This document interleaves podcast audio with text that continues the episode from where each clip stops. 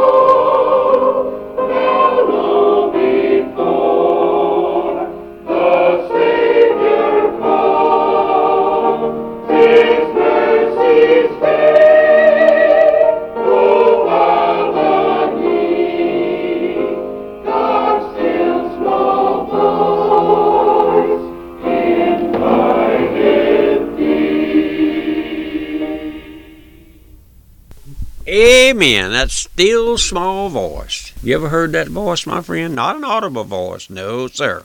Folks talk about uh, the Lord spoke to him in an audible voice. No, that's Satan speaking.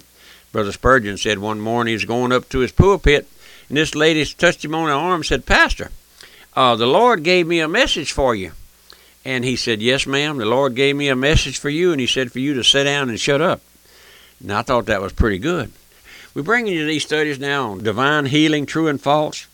And we're coming down to the close and we're looking at blood redemption and divine healing. Oh, my friend. Some folks, uh, Satan is Satan is always ready to trick folks, and one of his greatest tricks uh, he pulls on blinded humanity is to lead folks astray on blood redemption by putting the emphasis on something else besides blood redemption. Folks call me crazy, but listen, uh, it's your soul. It's your soul at stake. And I know what it means, my friend. I know how God has to clear away all of the rubbish from the path to any soul before that blood was applied. I know that. Just like we mentioned here on the old trailblazer, we clear away the brush and the brambles and the uh, kudzu and all those things.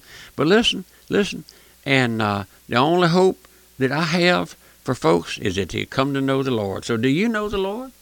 The Bible says, when I see the blood, I'll pass over you. Not when I see divine healing, not when I see your church membership, not when you shake the preacher's hand, not when I see what you believe, not, but listen, not some doctrine. You know, we have folks who are hung up on doctrine. We have a little book here by Pastor Shelton called Doctrinitis. Oh, if you'd write me, I'll send you that free and postpaid.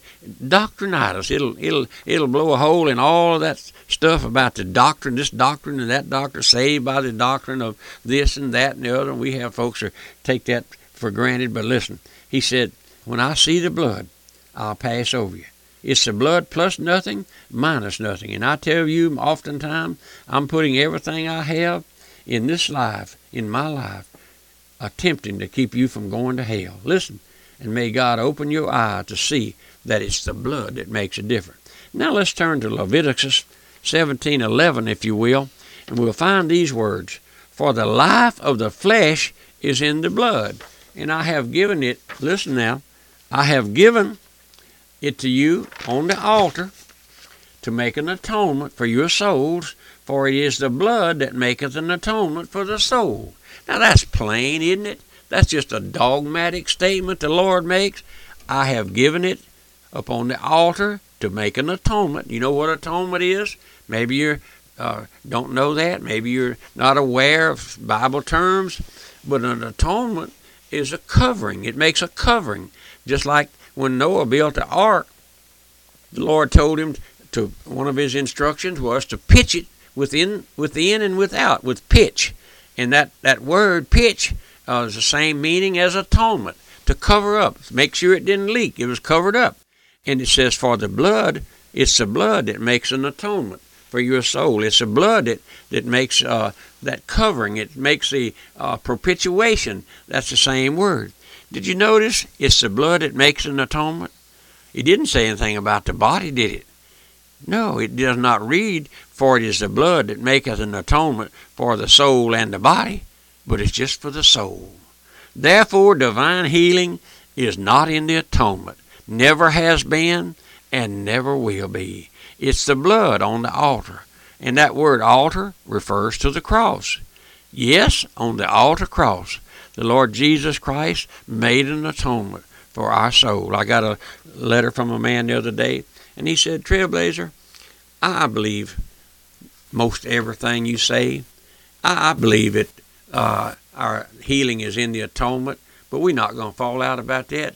But I want you to go on, preach the gospel, how God saves a sinner. That's the most important thing. And I thought that was a sweet attitude for him to take, that we don't agree. But did you know, I tell folks, some who disagree with me on a on a sweet basis, I tell them, I said, listen, when we get to heaven, we'll kiss and make up. That's right. Oh, then I have folks who curse me and argue with me, and I don't know unless the Lord gets a hold of them whether I'll ever see them in heaven. Oh, my friend, what about you? What about you? Will you see the old trailblazer? I'll be there, will you? One day we'll walk those golden streets and, and, and, and follow along behind our Lord, listen to him. You know, we, we don't even know. We don't even, we're not even able to fathom. We're not even able to comprehend the riches and the grace of our blessed Lord. That song we sang, and I'll get it out one day, the unsearchable riches of Christ. Did you know, my friend, folks have such a shallow estimate of, of the Lord, just like Jesus. I hear that so much, you know, about Jesus, Jesus, Jesus, Jesus. Did you know that the thief on the cross never called him Jesus? He didn't. He didn't. He called him Lord. Did you know you'll come to call him Lord long before you ever get saved? If you're just a Jesus freak like those people used to be, my friend, you know nothing about the blessed Lord. No, you just have to bust hell wide open for your trouble. I'll tell you that, my friend. I hope I can make you so mad you'll think about it. But listen, listen. It's the blood that makes an atonement. Therefore, divine healing is not in the atonement. Never has been, never will be. It's the blood on the altar. And that word means cross. Yes, the altar cross. The Lord Jesus Christ made that atonement for our souls, not for our bodies, not for these bodies that we have here. I know our future bodies are in the atonement. Now, you may want to take note of that. Our future bodies are in the atonement, and we'll get to those at the resurrection, but not for but it was for our souls. The scriptures are clear, so clear that even a child, even a child can see it. But once when once a mind is warped and twisted by false doctrine, and that's what's so sad about these these gentlemen I call them televangelists who go up and down the land on the television or wherever, warping and twisting the scriptures and ranting and raving about bodily healing and all of those things, and they influence the minds of young young folks whose whose minds are are still uh, impressionable, and they think because some preacher said it, because some TV preacher said it, that it's true. But my friend, that's not so. Take God's word. Don't take don't take some televangelist word. Man, I've heard those folks make some kind of statement that you wouldn't believe.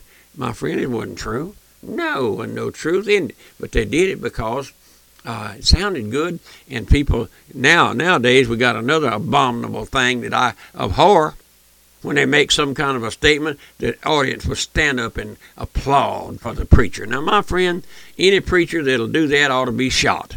Ought to be hung by the toenails to allow his congregation to applaud him. You know why that is? Pride. He wants to hear that. He ought to have been a politician. That's right. He ought to run for public office and go out on the stump somewhere, but not in God's house. I think it's abomination. I wouldn't be surprised if the roof didn't fall in on some of those people standing up applauding because the preacher makes some kind of statement that they agree with. Oh, but my friend, that's another subject for another day. But and if you would write me, let me hear from you. And then help me with this broadcast, if you will. The old Trailblazer could use a little help. We asked in the Lord to put us on more stations in the next few months. And that's all left up to the Lord. The Lord knows all that.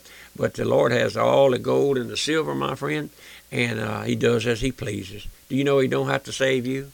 Would you remember the old Trailblazer? My mailing address, Post Office Box 1810, Walker, Louisiana 70785. Goodbye.